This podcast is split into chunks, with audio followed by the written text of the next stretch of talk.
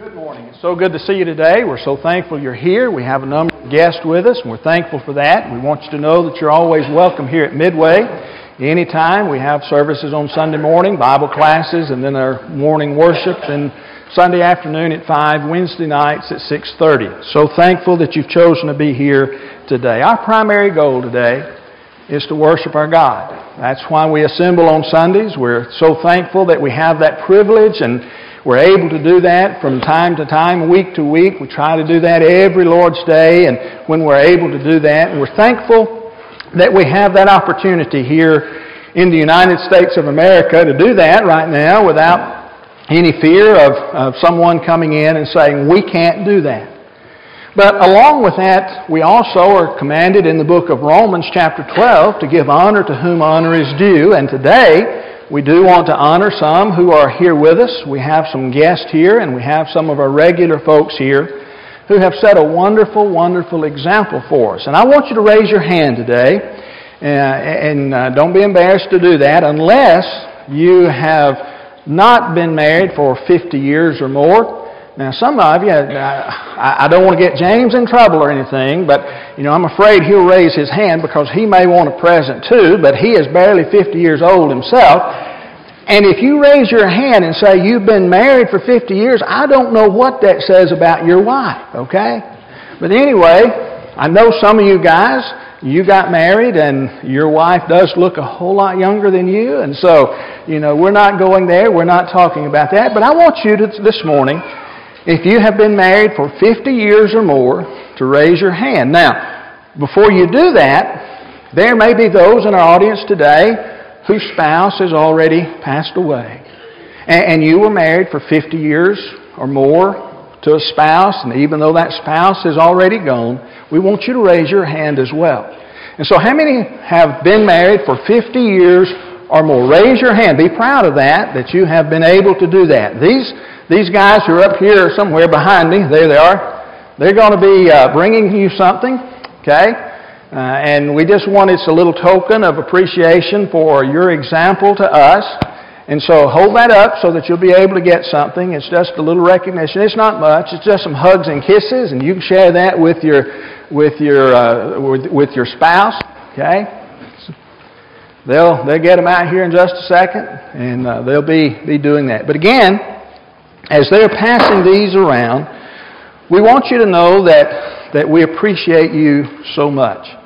And you are an example and an inspiration to others for uh, marriage, that we can go forward with our marriage, that we can do good, that we can have good marriages. This morning, what if I ask you, maybe you're here and you are married, but you haven't been married for 50 years. Maybe you've been married much less than that. Maybe you're just planning on getting married someday. What if I suggested to you that you could have a marriage that was sweet? One that was able to last, one that was able to go forward and, and to, to do that. You know, sometimes people think about all of the bad things about marriage.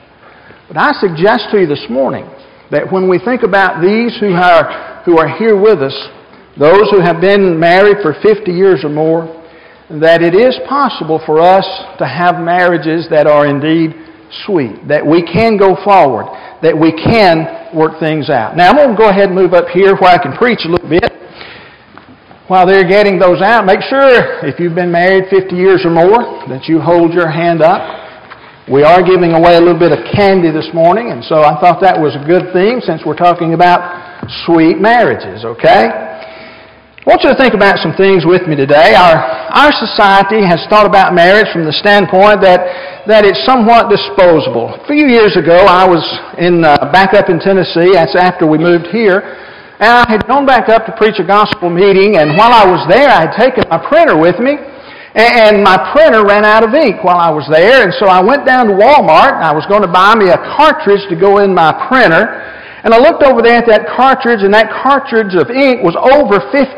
Well, on the same aisle, there was a, a whole line of printers there, and they had printers on the opposite side of the cartridges with the ink that were $39. Okay? And that had the ink in it already. And so, I bet you can guess what I did. I didn't buy the $50 ink cartridge. I bought the $39 printer. And I carried that home and I used that. Well, you know, society has fallen prey to that kind of thinking. We are in the disposable society. We have what someone has designated, someone came up with a term, they said, you know, we're suffering from disposable society syndrome. You know, we see everything, we throw it away if it doesn't work. And marriages, you know, to have the kind of marriage that we want, you know, it takes a pretty good investment. It, it takes some time, it takes some effort. But, but when we start to have the difficulties, we're sort of like going to Walmart and finding the $39 printer. We'll just throw that other one away and we'll start all over again.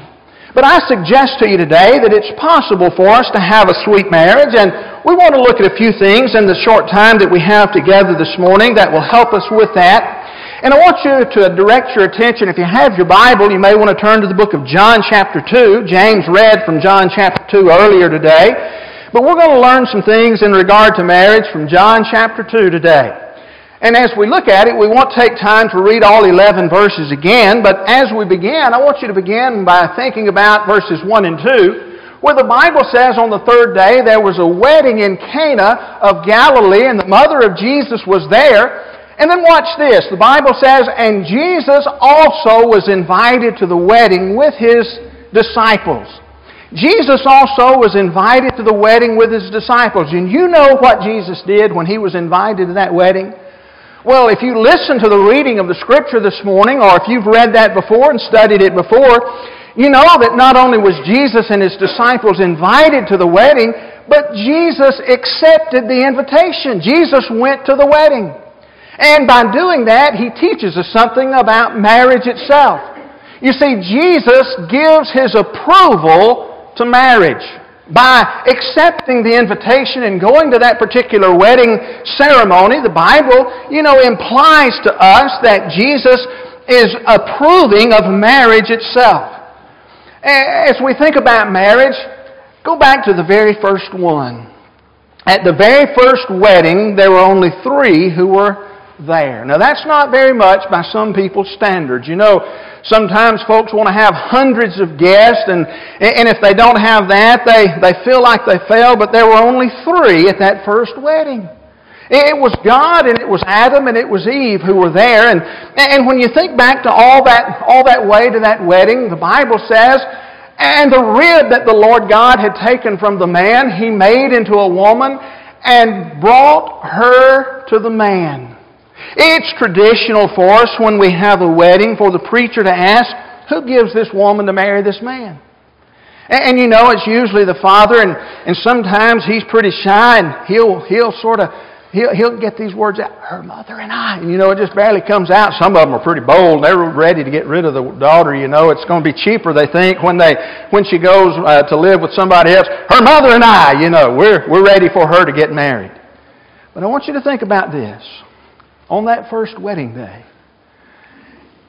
It wasn't some timid father or even some father who was ready to marry off his child. It was God. He brought her to the man. It's almost as if God walked her down the aisle. I'm not suggesting they had this big ceremony or anything like that, but it was God who gave the, wedding, the bride away at that wedding. It was God who said, I do. And I think that's significant. In fact, it was God who imagined and inaugurated matrimony itself. Some in our day have taken it upon themselves to redefine marriage, haven't they? We hear about that a lot on television, and and they redefine it so that it's no longer just between one man and one woman, and we shake our heads. And Ben even prayed about that this morning in our prayer. But I want to ask you a question. What gives them the right to do that?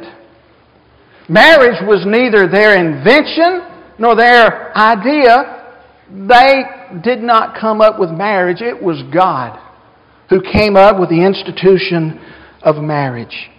And by doing what many have tried to do in our day in redefining marriage, I want you to understand they certainly have not improved it any. It hasn't been improved. And so when we look at it, we still go back to the fact that it was God who created it. And it was Jesus who approved it by his presence at the wedding in Cana of Galilee. No wonder the writer of the book of Hebrews would say in the book of Hebrews, chapter 13, at verse number 4, Let marriage be held in honor among all, and let the marriage bed be undefiled. But then he goes on and says, For God will judge the sexually immoral and the adulterous.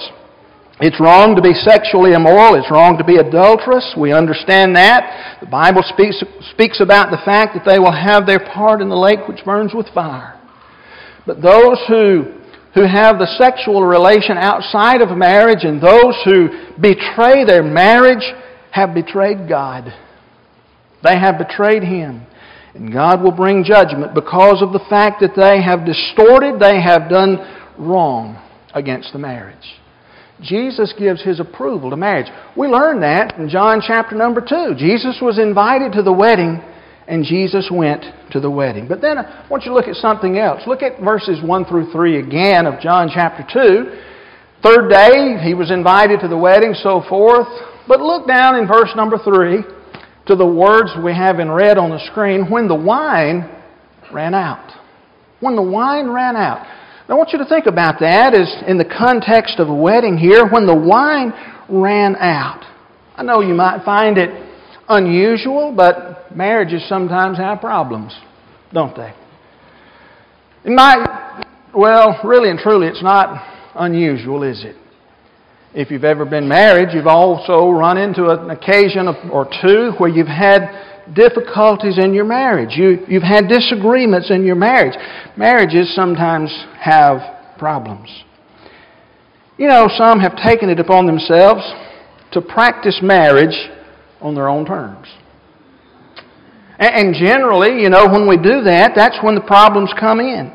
And, you know, it's sort of like the old saying like this, you know, uh, we comes before I in wedding, and what happens is we try to put the I in front of the we.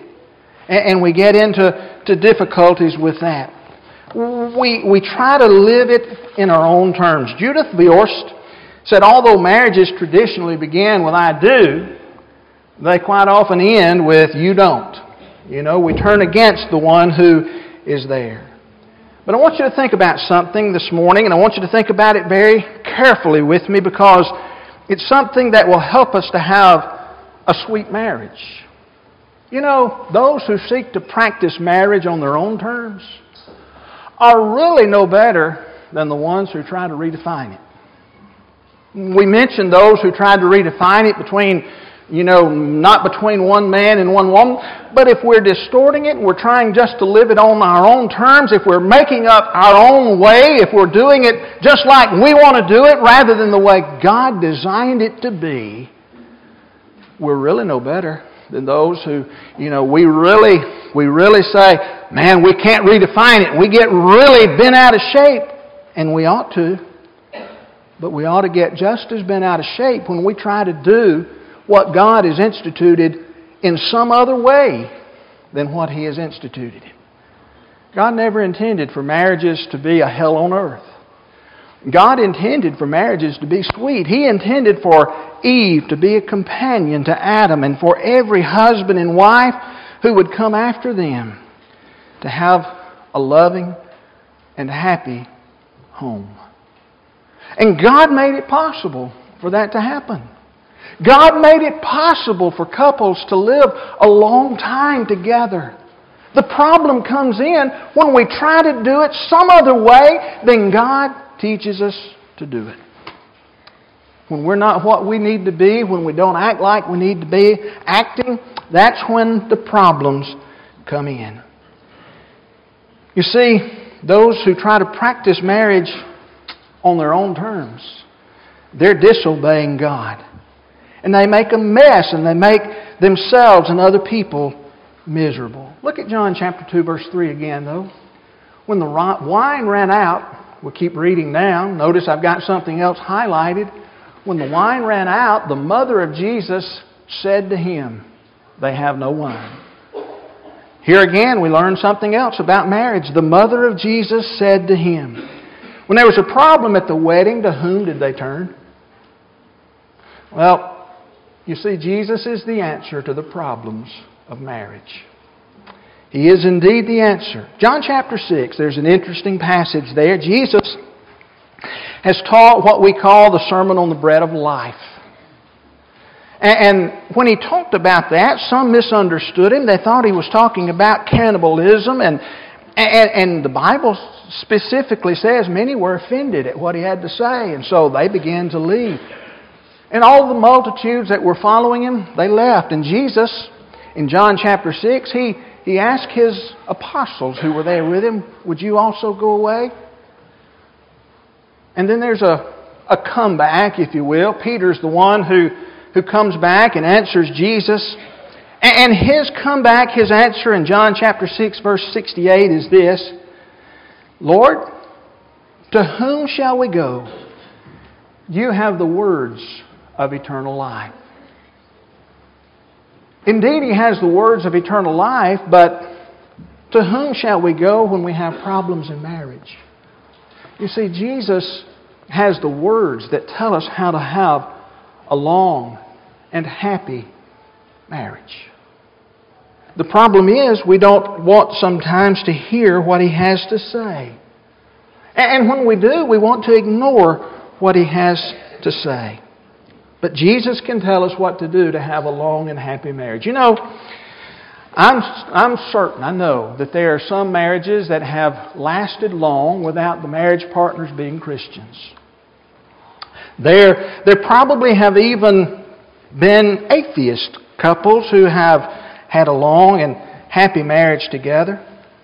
I, I'm pretty sure that that's happened. Maybe they even, even someone who doesn't believe that there is a God, maybe they've been able to live with a spouse for 50 years and, and have a, a, a good marriage.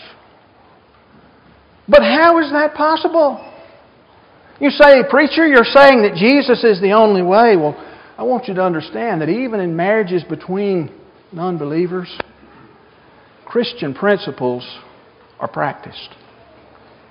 It's the only way that that marriage could last. They practice the principles laid out by Christ. They practice Christian principles. Now, what are some of those principles that are practiced even in even by non-believers sometimes that are Christian practices? Let me just share very quickly with us this morning three Christian principles to make marriage sweet. I want us to understand this morning, and I believe that it's very important that in order to have a sweet, happy, long lasting marriage, that marriage partners must be committed. They must be committed. Now, what I want you to understand this morning is something about commitment. There are two kinds of commitment that every marriage has to have. Okay? Now, this is not on your sheet, but you can make it over in the notes if you want to. Whenever we're thinking about commitment, number one, we have to have that initial commitment. Initial commitment. Uh, that's the kind of commitment that we have, you know, that we're going to no longer live as a, a single person. We're, we're going to commit to being a couple. We're going to commit to being married. We're going to commit to marriage itself. And you know, there are a lot of people who commit to marriage itself. And I'm convinced this morning that that there are couples who have only this kind of commitment that have been married a long time. You know, it's possible to be married a long time and just be so stubborn that you're not going to give in and say, marriage, you know, marriage is for a lifetime and I'm going to stay married. I don't care if my wife stays in one bedroom and I stay in the other or she stays on this side of the house and I stay on the other and we've got that line right down the middle and we don't ever cross that line. I don't care. We're going to stay married. We're not going to get divorced no matter what. We're just too stubborn. We're committed to marriage. Now, I want you to understand you need to be committed to it. It should not be an option for you and your spouse to divorce. But that's a part of the initial commitment. There's a second kind of commitment, and I think it's very, very important. There's that ongoing commitment. Now, what do you mean by that? Well, let's just take a look at it when we think about ongoing commitment. Look at the book of Genesis, chapter 2, verse 24. It's repeated again in Matthew chapter 19 at verse number 5. The Bible says, Therefore, shall a man leave his father and mother, and English Standard Version says, hold fast to his wife. If you're reading from the King James or some of the other translations, it says, shall cleave to his wife. I want you to observe this morning that that passage did not say that a man would leave his father and mother and be so stubborn that he'd never divorce. To be so committed to marriage itself that he would never divorce. Do you see the commitment? The commitment is not to marriage, it's not to a principle, it's to a person. The husband is to hold fast, not just to any wife. The husband is to hold fast to his wife. You're committed not to the principle, you're committed to the person. That'd make a difference. Not just for husbands, look at Titus chapter 2 at verse 4. In Titus chapter 2 at verse 4, Paul is writing and talking to older men, older women, younger men, younger women, and giving responsibilities. And he says that the older women have a responsibility to train the younger women. Well, what are some of the things that they're trained to do? To train the young women to love their husbands. That phrase is one word in the original language. It's a compound word. It literally means husband lovers. They're to be husband lovers. But it's not just any husband. It's sort of like the one we talked about from Genesis and from, from Matthew. Not just any wife, not just any husband here. Husband lover, their own husband. The older women don't teach the younger women just to be committed to marriage. They teach the younger women to be committed to the man they married. And men must be committed to the woman they married, their husband, their wife. You know, when we think about that, somebody said that happy marriages begin when we marry the ones we love, and they blossom when we love the ones we marry. That might get a little bit deep, but it's true. When we marry the one that we love, that's that initial commitment. But they blossom when we love the ones we marry. That's that ongoing commitment. And so this morning, one of the things that we have to have is commitment if we want to have a long and happy marriage. Somebody else said that commitment's like mortar that binds bricks in a house together.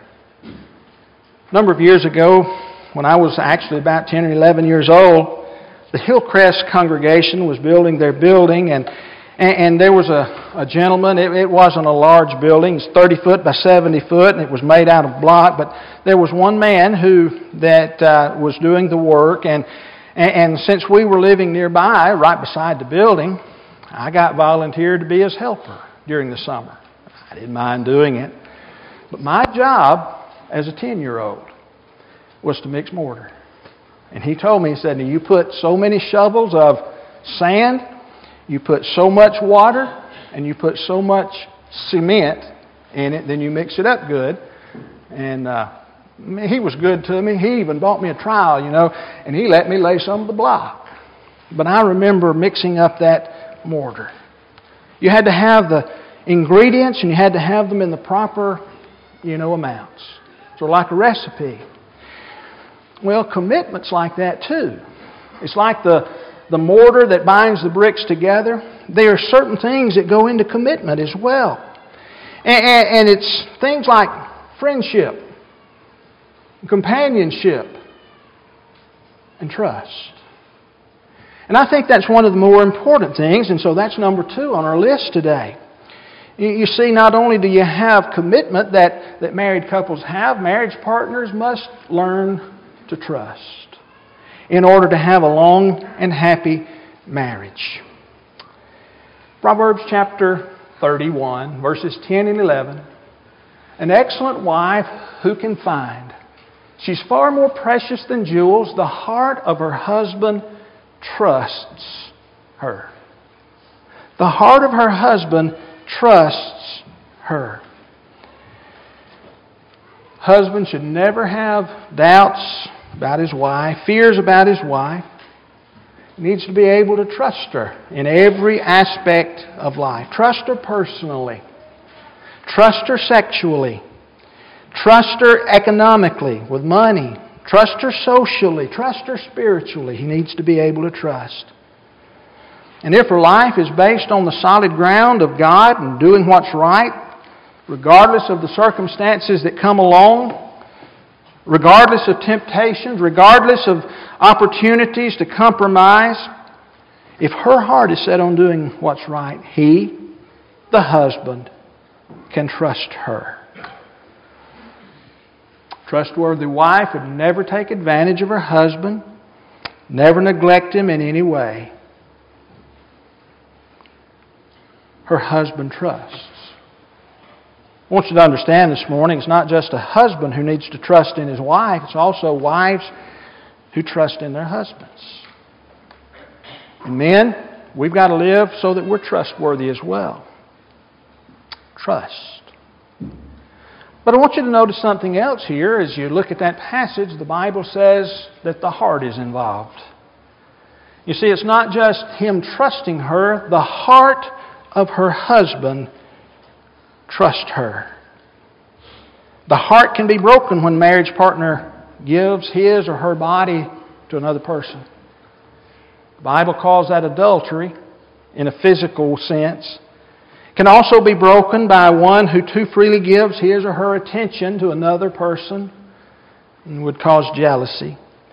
It can be broken when we fail to meet the needs of our spouse. It can be broken when we fail to fulfill the responsibilities that God has given us in marriage, to do the things that, that He has laid out to do. It can be broken when words and actions in public toward our spouse are unfitting, and it can be broken.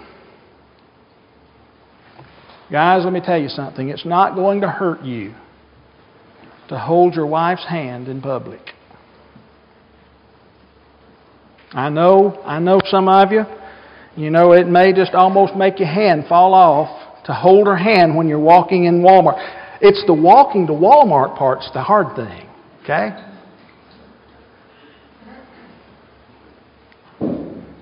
And it might hurt some wives if their husband would reach over and grab her hand because she might have a heart attack. The heart is involved the heart of her husband trusts her, and she trusts him. Don't ever forget that. That brings us to the third thing this morning. Marriage partners must be willing to forgive. Oh, so important. Everyone makes mistakes in life. Everybody has grumpy days. Everybody says things sometimes that they don't really mean. Everyone needs to forgive and everyone needs to be forgiven. No relationship, listen to me carefully, no relationship, especially marriage, can be sustained over a long period of time without forgiveness. Just won't happen. Forgiveness sometimes happens when we're able to see the event, when we're able to to see the, the, the thing that's happened through the eyes of our partner, from their point of view. And, and you know, forgiveness works when you see that your partner is still that good person that you married. And, and that when he or she was grumpy or when he or she did fail, there's still that person who's just happened to make a mistake. But if you personalize the problem if you just let it gnaw away at you, if you just think that they're attacking you, and you come to view your partner in a negative light because of that, rather than viewing their actions in the negative light, then forgiveness will be hard.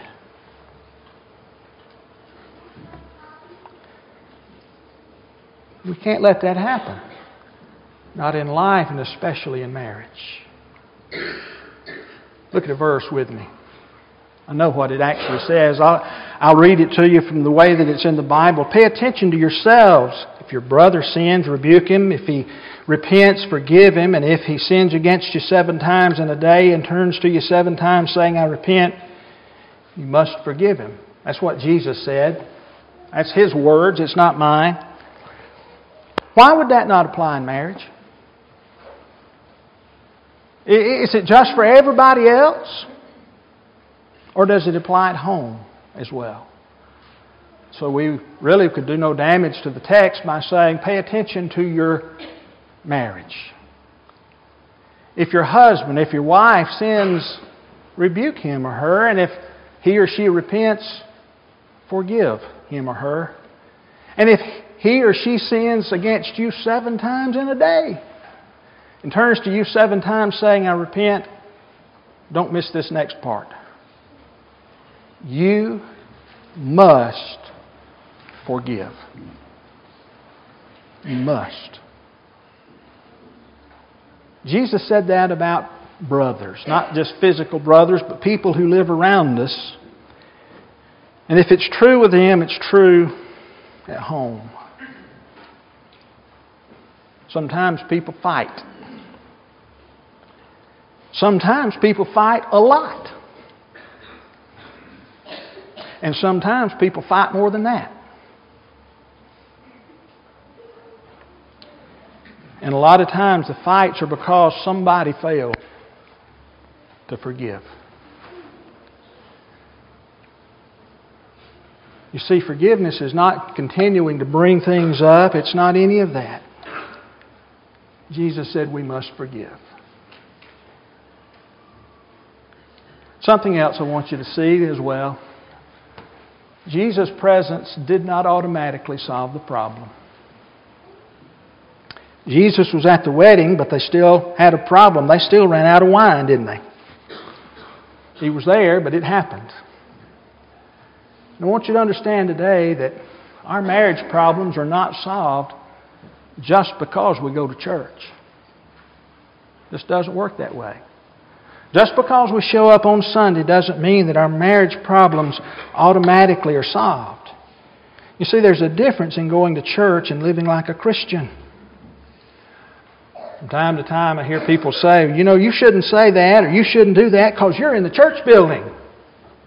Well, you probably, if you shouldn't say it in the church building, you probably shouldn't say it at home either.